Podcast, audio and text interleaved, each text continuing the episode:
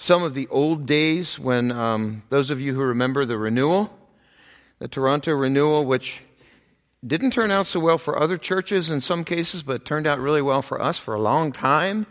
And uh, we just had a grand time. We were here, and some of you will be aghast at this, but we stayed here until about 12 o'clock on Friday night because the Spirit of God was so sweet and there was such good ministry that was going on. And we had a special guest speaker, Desiree um, Fox from, uh, from Newark, as a matter of fact, from a little church in Newark that she and her husband started. And uh, it was a, she was a really, really accurate prophetess, and she gave some prophetic words to people, and she and her team gave prophetic words to people that were amazing. And at one point, this is a really free meeting on these Holy Spirit nights. If you have an opportunity to come out to them, I really encourage it. I mean, God is good here when we gather on Sunday morning, and I think we have He's good all the time, I know.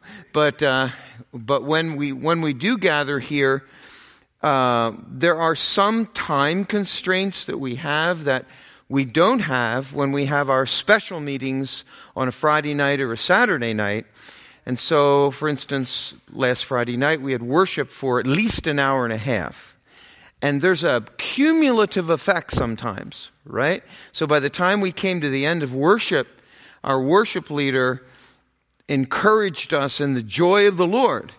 And we broke out in a, in a tremendous, joyful song, and people were dancing. I know that uh, hopefully that doesn't offend any of your religious sensibilities, but we. Uh, we, uh, uh, we were dancing before the Lord and just enjoying such loving fellowship with each other, and it was a, a, real blessed time.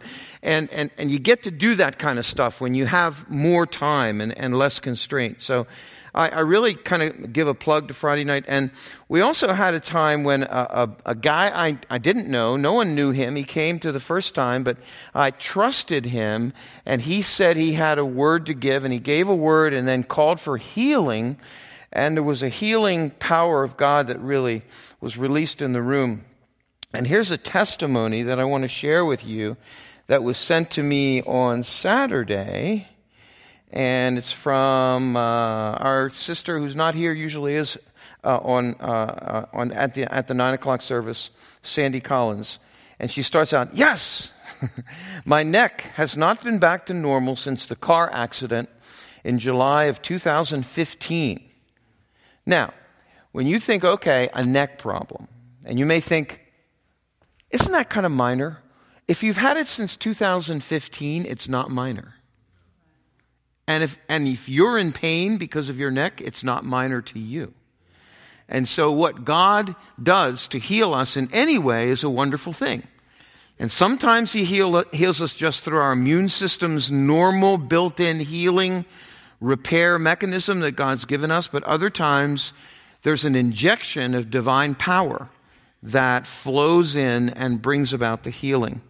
So she says, when Desiree, who was our special uh, guest speaker, had us pray for healing, I must have been unknowingly healed. I didn't realize it until about 1 a.m. So an hour after the service ended, I had, she happened to notice at that time, I had no pain in my shoulder or neck, and I had improved movement. Wow. I am surprised, amazed, and delighted that Abba Father heard my little prayer. My faith well, yep, maybe the size of a grain of mustard seed, but that was all it took. What a faith builder. Thank you, Jesus. And thanks to Desiree for hearing and moving in the healing power of the Lord. So, good stuff, right? Good stuff. It's good to have testimony. Okay, well, what I want to do today is I want to finish up uh, the teaching on royal praying. Uh, those of you who were here last week heard that I uh, did talk about this particular topic. I didn't have slides. My wife, who's getting better every day, which is great, right? Let's all break out. Let's all break out in the Chicago song, Getting Better Every Day. Boom, boom, boom. Let's not. All right. so, uh, she is getting better every day, and she's back into the slide business, slide preparation business. So I've got slides. And what I will not do today is I will not reteach what I taught last time, which I tend to do when I do a two parter. And I've been told that, and it's true. Uh, and I don't want to do that. So uh, we're going to blow through the initial slides, and then we're going to get to the second part of the teaching. So, Holy Spirit, would you come and would you be the teacher this morning? Lord, would you lead us into all truth? And would you show us what you want us to uh, see and then impel us to do what we see? In Jesus' name, amen. So, next slide. All right, so Revelation 1 6 uh, and 510 uh, tell us that we have a dual identity. Actually, we have many different aspects of identity in Christ. But the two that are focused on in these scriptures are that we are kings and priests. And I told you last week, most translations render that a kingdom of priests, but there are some other translations which, taken from a different manuscript that they work from as they translate, comes out uh, kings and priests. And so I focus on us being kings in the Lord, in the King of Kings. We are kings and priests in our high priest. Chosen people, royal priesthood. Next slide, please. All right. And based on this identity, that we can operate in the spiritual world as rulers, as kings, as commanders. And again, this is challenging if we think about it. We've had a week to think about it now. But it takes normally, what, seven or eight weeks of doing something different before it becomes a habit.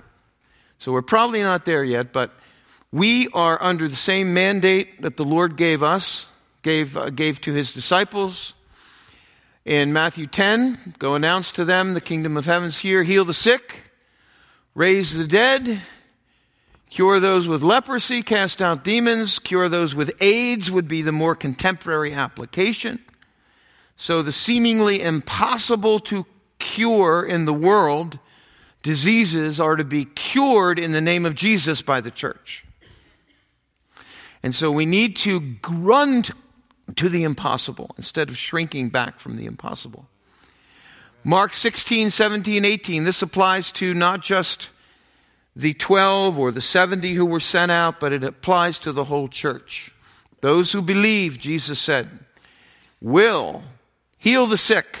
So that's the first thing. By the way, let me say to you, and I, I probably said this last week, but if I didn't, it's good to hear it, that I believe that healing the sick is an operation of the kingdom through us that's for everyone who is a believer. Everyone. And I believe also that casting out demons when necessary is an operation of the Spirit that's to every believer. So if you're not trained, and there is an aspect of this ministry that can be learned, I mean, obviously, the source of the power is the Lord, and the power is the Lord's. The power that operates to heal the sick and cast out demons. It's the Lord's. But we can be trained in how to more biblically and more appropriately apply that power into the lives of other people. And so we're going to have a, a, heal, uh, a healing, we're going to have healing and deliverance and prophetic training times before our Saturday night Holy Spirit nights coming up. And we have um, a number of them coming up between now and June. So the ones that are on Saturday night, we're going to have equipping times from 2 to 5:30 on Saturday afternoons and then we're going to have dinner together and then go into Holy Spirit night. So it's going to be kind of a almost a whole day type of thing, if afternoon and evening of getting together. But if you're not trained to heal the sick, if you're not trained to cast out demons, then come on out and receive that training. It ought to be part of your equipment as a spirit empowered believer in Jesus Christ. So heal the sick, cast out demons, speak with new tongues, and be supernaturally protected. So this is part of the heritage that we have in our Lord. Next slide, please.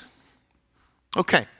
Now, I, I want to take the basic concept that I have expressed to you of us being kings in the Lord in terms of praying and in, in certain in certain categories of what we're tackling in prayer. That, that being particularly dealing with evil.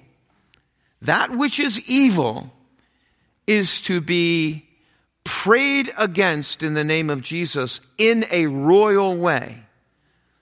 As a king in the King of Kings, ruling in the realm of the Spirit.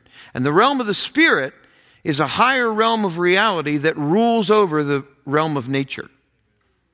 So, if in the natural there's sickness, in the spirit realm, if the power of the Spirit of God is released into the natural realm, because it's a superior power, it will transform the natural realm. And so that's why healing Healing can take place in a lot of different ways. We do not discount medical healing. We know God gives wisdom, and medical healing is is uh, is good, but it's limited. And divine healing is unlimited. And so the impossible is the realm that God loves to tackle through his own power. So that's what, when you know, we look at all these mechanisms of healing working together. So I want us to look now at the, what's called the, the New Testament healing covenant. There's a passage in, Russ, where it is exactly the Old Testament healing, Exodus something or other, right? The Old Testament healing covenant. I will put these diseases on you no more. Exodus 15. Okay. So there's an Old Testament healing covenant. A covenant is an agreement between two parties, in this case between God and his people, governing the conditions under which certain things will come to pass. And the healing covenant in the Old Testament is that if God's people will walk in his ways and trust him, exercise faith in Him, that, then He will keep disease away from us and heal that which needs to be healed in our lives. The New Testament covenant is found here in James 5 14 and 18. You're going to see something, I think, that you've never seen before that's going to flow out of this passage, and it has to do with this part of our identity in Christ as royal prayers. As those who pray as kings, we decree and command things as opposed to going to God and asking for things. So that's it essentially. The priest goes to God and asks, the king commands in the authority that he has by virtue of his position as a king. Okay, so let's take a look at this. Are any of you sick? This is from the New Living uh, Translation.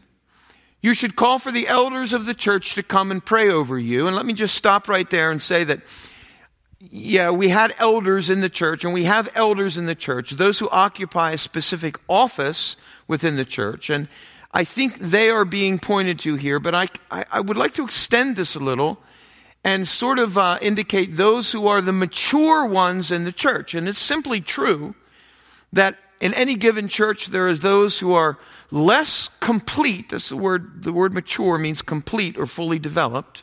There are those who are less complete in this realm of the kingdom of God, and there are those who are more complete, more fully developed in their capacities as, as citizens of the kingdom of God.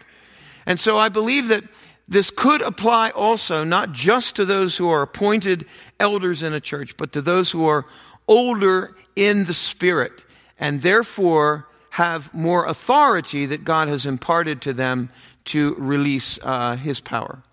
So the elders of the church come and pray over you, anointing you with oil in the name of the, of the Lord. So, I mean, the implication here is that the person who is sick is so sick that he or she can't come to the gathering of the believers.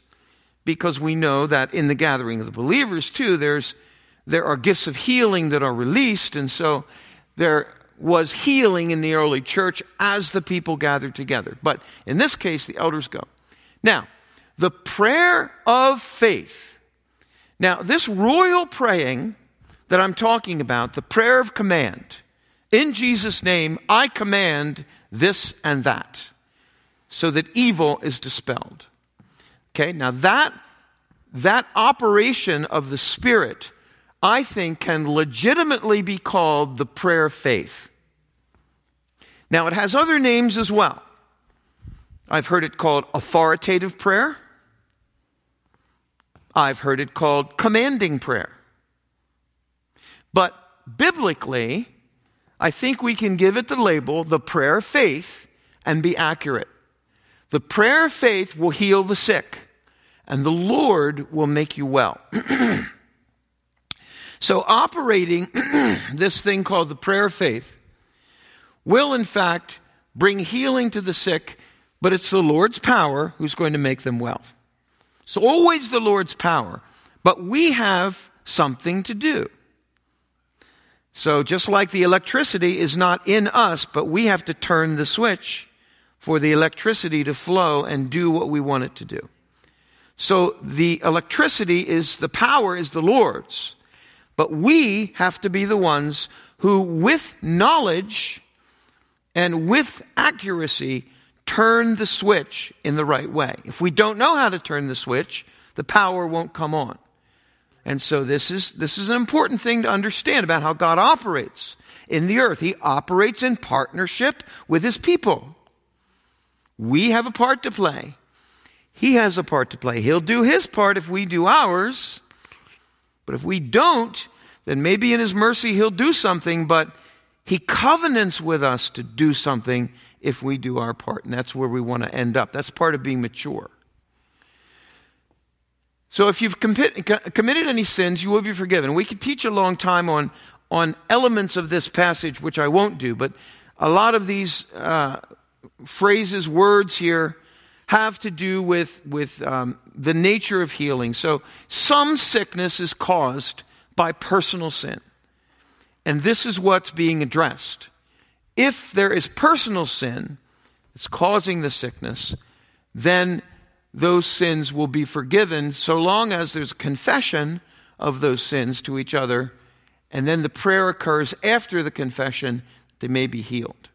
Now, this final sentence in this passage is something I really want you to see. So I've want you, wanted you to see so far the prayer of faith. Now I want you to see the last sentence in the passage.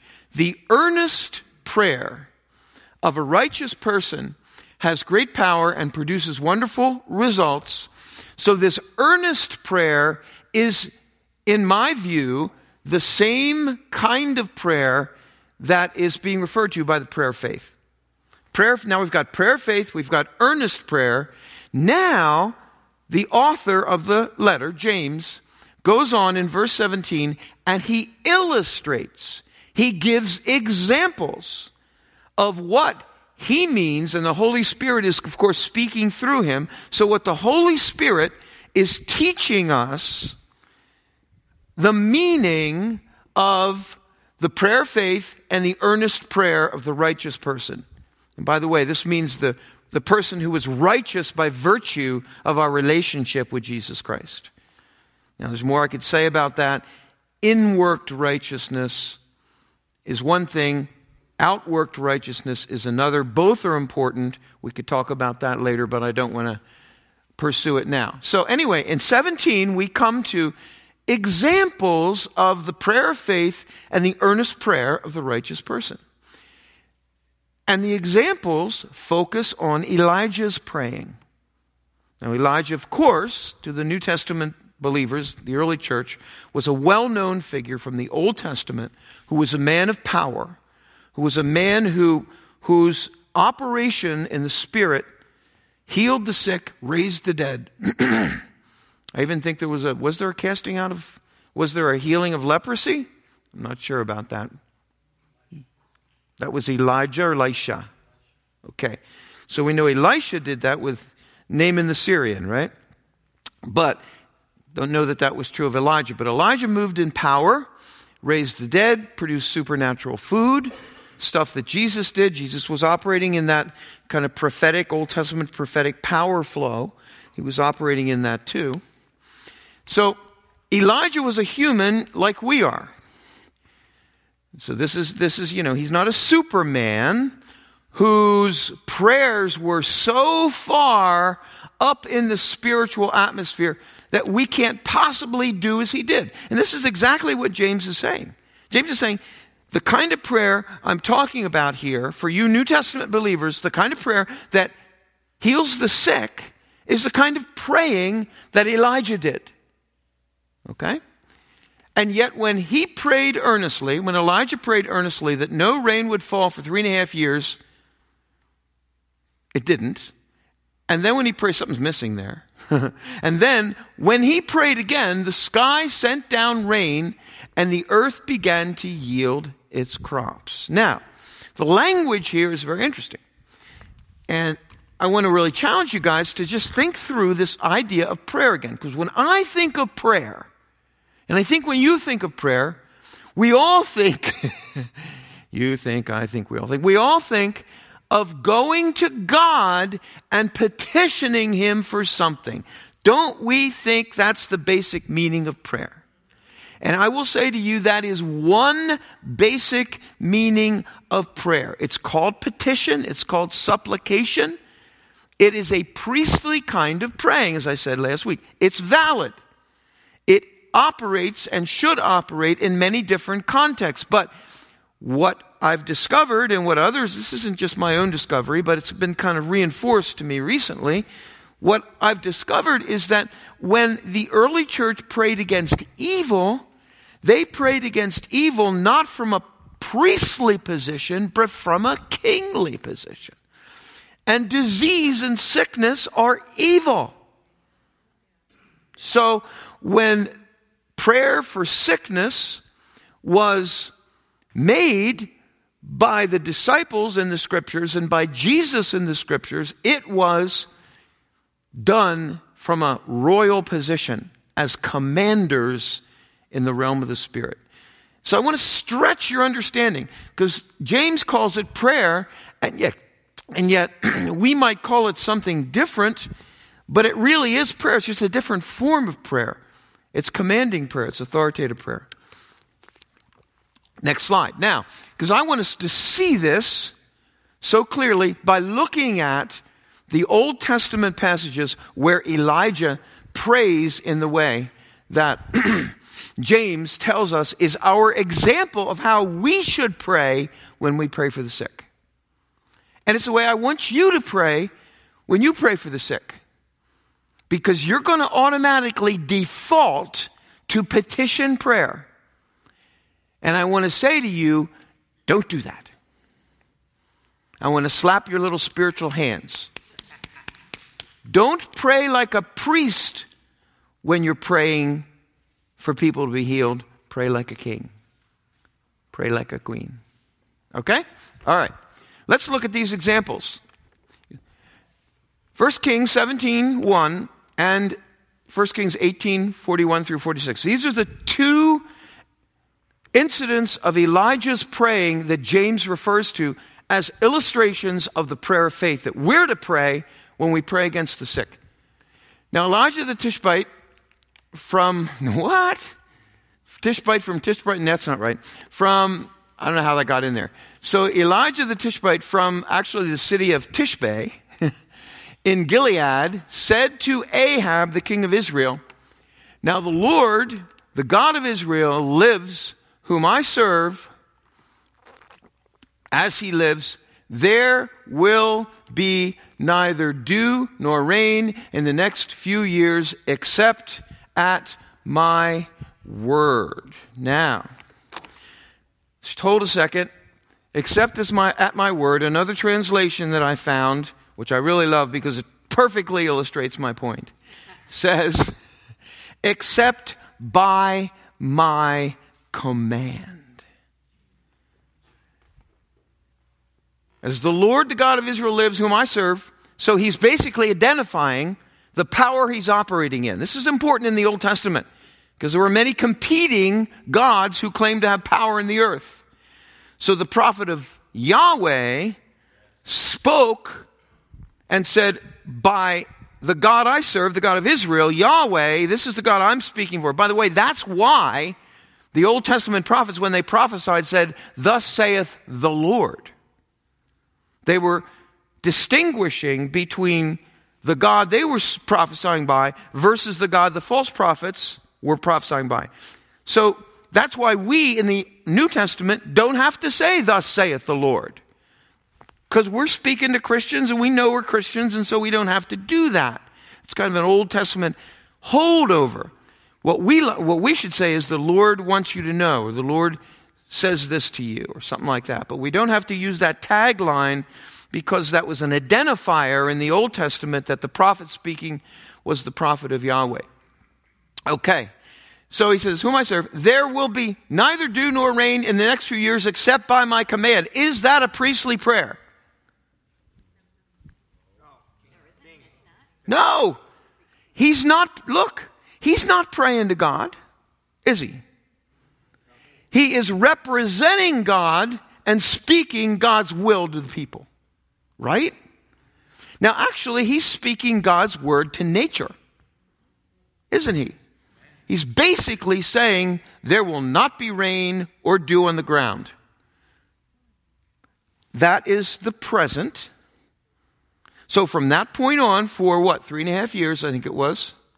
I said that in James. For three and a half years, there was nothing on the ground that was moist. So he commanded nature as we command bodies. Bodies are part of nature. Whoops. I unhooked myself. Bodies are part of nature. Bodies are made of the dust of the earth. We have authority over the dust of the earth. We have authority over the earth. We are descendants of Adam and Eve who were given the mandate of dominion over the earth.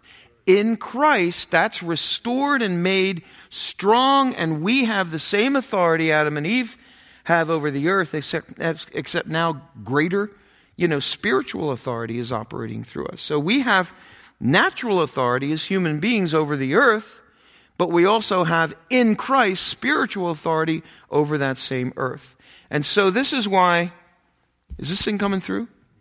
This, this is why we can speak to bodies which are, are, are uh, containers of minerals and stuff made from the earth. We can command those things to obey what God's will is, which is wholeness, healing, and it must be done. And the higher we rise up in our identity and we're confident that we are the people who can do that in Jesus, the more it will happen. And that's, that's the mystery of faith. There's, there is such a thing as great faith, and there's such a thing as little faith. It's real. So we can grow in faith. And when we grow in faith, then the more faith that we can exercise, the more God can operate his power through us. So, that is an example of royal praying. That's the example, the first example given by James. The second example is found in 1 Kings 18, 41 through 46. Again, many, many truths can be mined from this passage, but I'm just going to focus on a couple. And Elijah said to Ahab, to the king again, Go eat and drink, for there is the sound of a heavy rain. That's very interesting because I believe that Elijah had received a supernatural hearing, a kind of word of knowledge of hearing. I believe in the spirit realm, Elijah prophetically heard a rainstorm coming. And so he knew that it was God's will that the time of drought was coming to an end. And he, Elijah, whose word started the drought was going to be the same instrument of the Lord whose word ended the drought. Okay? So Ahab went off to eat and drink. This is an interesting contra- contrast. Ahab went off to eat and drink, but Elijah climbed to the top of Mount Carmel. Now, Mount Carmel is a, is a mountain that's right on the sea um, of uh, the Mediterranean Sea, in fact, and it's right at, right at the corner of uh, northern um, Israel Uh, I think it might be in Samaria, I forget. But anyway, it's right on the corner, and if you go up the top, you can, in fact, look out over the sea. That's important to realize just from, from the facts of the, of the passage. Elijah climbed to the top of Mount Carmel, bent down to the ground, put his face between his knees. Now, many people who've commented on this scripture indicate that Elijah is basically assuming the position of birthing. Okay?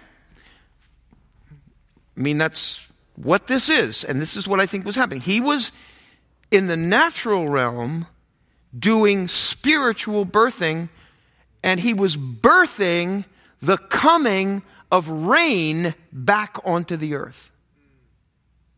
Now, he had a servant with him. He said, Go look out the, toward the sea. And he went up. The servant looked. There's nothing there. He said, Seven times Elijah said, Go back. And the seventh time the servant reported, I see a cloud as small as a man's hand that's rising up from the sea. So Elijah said, Okay, that's it. That's what we're looking for. Now, what's really interesting about, I mean, so much spiritual truth in this passage. The fact that Elijah was birthing something in the spirit realm that then came in the natural. And that's, that's that interplay again. The spirit world is the higher reality world, governs the natural. And what was seen was something very small that then grew into something larger the seed principle. Right? I mean, there's so much we could talk about here. But what I really want you to see is that seven times Elijah assumed the position of birthing. Now, we don't have any information given to us of the way Elijah prayed. But I believe, given kind of the context of it and the way he prayed to begin the drought, that I'll bet you he prayed the same way as he prayed back in 1 Kings 1.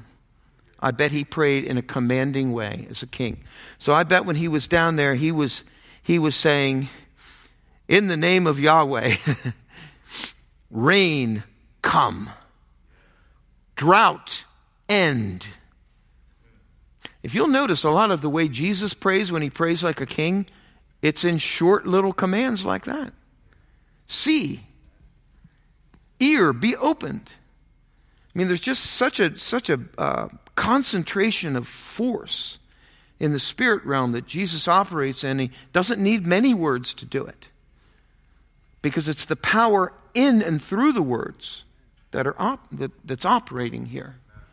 So seven times he did this, and the seventh time, the, what the uh, uh, the command said, or the servant said. Then Elijah said, Go and tell Ahab, hitch up your chariot and go down before the rain stops you. Meanwhile, the sky grew black with clouds. The wind rose. A heavy rain started falling. Ahab rode off to Jezreel. The power of the Lord came on Elijah and tucking his cloak into his belt. I think this is kind of funny, actually. He ran ahead of Ahab all the way to Jezreel.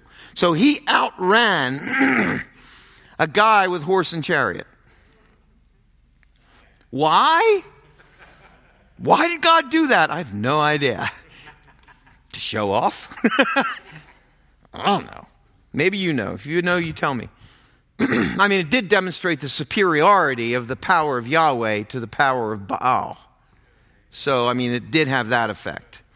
So, but I want you to see this because this is a beautiful illustration of the power of persistence. You know, and in the New Testament, we're commanded to watch and pray. Watch and pray. And this is really what happened here, right? Prayed, then he watched. He prayed and he watched. And he watched until he got a result. And as the result started forming, then he said, okay, it's there. All right. And then there's no indication he prayed anymore because he prayed through. He knew the work was done and he stopped. Now, I want to apply that to healings, be my last point. We often think that if we don't get the result that we're after, and it's okay to be after the same result God's after, by the way. That's not selfish. That's just aligning your own will with God's will. If we pray once and we don't see the rain start, the healing begin to come, then we should pray again. We should command again. We should command again. And it's interesting that the number seven is used here. It reminded me actually of the disciples' question to Jesus how many times do we forgive? Seven, no, 70 times seven. Jesus' answer one. So it seems like there's an unlimited number of operations of the Spirit of this kingly principle. I mean, Elijah did it seven times and, and, and it came. But for us, some of us may need to press into God and we may need to pray a hundred times. John Wimber, the founder of the Vineyard, prayed over 900 times for sick people before he got one healing. That's persistence. Wouldn't you have given up at 899? He never gave up. He was convinced that the Bible said that we believers are to heal the sick. And since the Bible said it, he believed it was for him and his church in Anaheim, California. And so he pressed in. And the 900th, roughly the 900th time might have been, that's probably a little inexact, who knows, but it was a lot of times, and it was hundreds. Got to that one point, and finally, boom. And you know what? That tipped something over in the realm of the Spirit. From that point on, there were more healings that happened under his ministry than who didn't get healed. So, you see, beforehand it was nothing. Then there was some catalyst point that was reached. And then, boom. I mean, you, you supply the reasoning there. All I'm looking at is reality like that. And I know that's what I want. I want to get better at this. I know we all want to get better, but here's the key be persistent. Command in Jesus' name. Back. Be healed. I get up the next day, it's not healed. I'm going to do it again. I'm going to get somebody else to pray for me for healing. If there's a healer who comes to town who's got a good track record in healing, by the way, I will be the first person at the meeting. I think it's ridiculous. Honestly, I'm not, this is not, I'm not railing against you, but if you have stuff wrong with you and you know that Holy Spirit nights have people here who move in the realm of the Spirit more than normally, why wouldn't you be here? Honestly, I would. I am. Because I don't, I mean, you know, there's stuff, little stuff wrong with me. Praise God, there's nothing big wrong with me. Well, some people would think that maybe there is something wrong with me. But um, little stuff goes wrong, and I don't like that either. So it goes wrong, I get it healed. Jesus, I've been healed hundreds of times of hundreds of things by the Lord's grace. And I think that's normative. So, all right. So we see royal prayer, commanding prayer. In Jesus' name, spine be healed. In Jesus' name, stomach be made well. So much more we could say about it, but if you if you just want to get started in this, simply pray, be healed in Jesus' name. That's a command. Be healed. You don't have to get specific. People who do get specific do it for a reason. They're led that way, and sometimes it works better, to be honest. Why? I'm not quite sure why. But all I know is that a lot of the prayers in the Bible have New Testament have to do with be healed, be made well, be made whole. That's a legitimate biblical royal prayer. All right? Say after me. In Jesus' name. In Jesus name. Be, healed. be healed. In Jesus' name. Jesus name. Be, made whole. be made whole. All right. You can pray for each other. You can pray for yourself.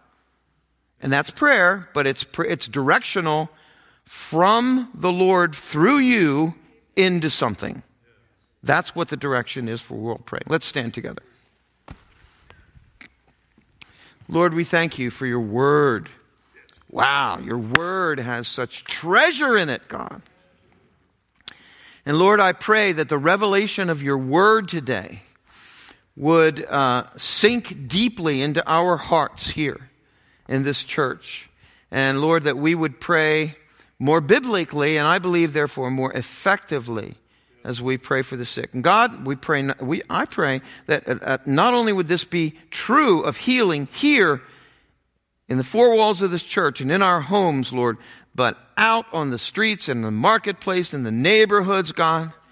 We pray that we would take the kingdom of God out and this lavish and abundant treasury of, of, of great spiritual wealth, Lord, would be released way beyond us, Lord, in Jesus' name. Amen. Amen. Amen.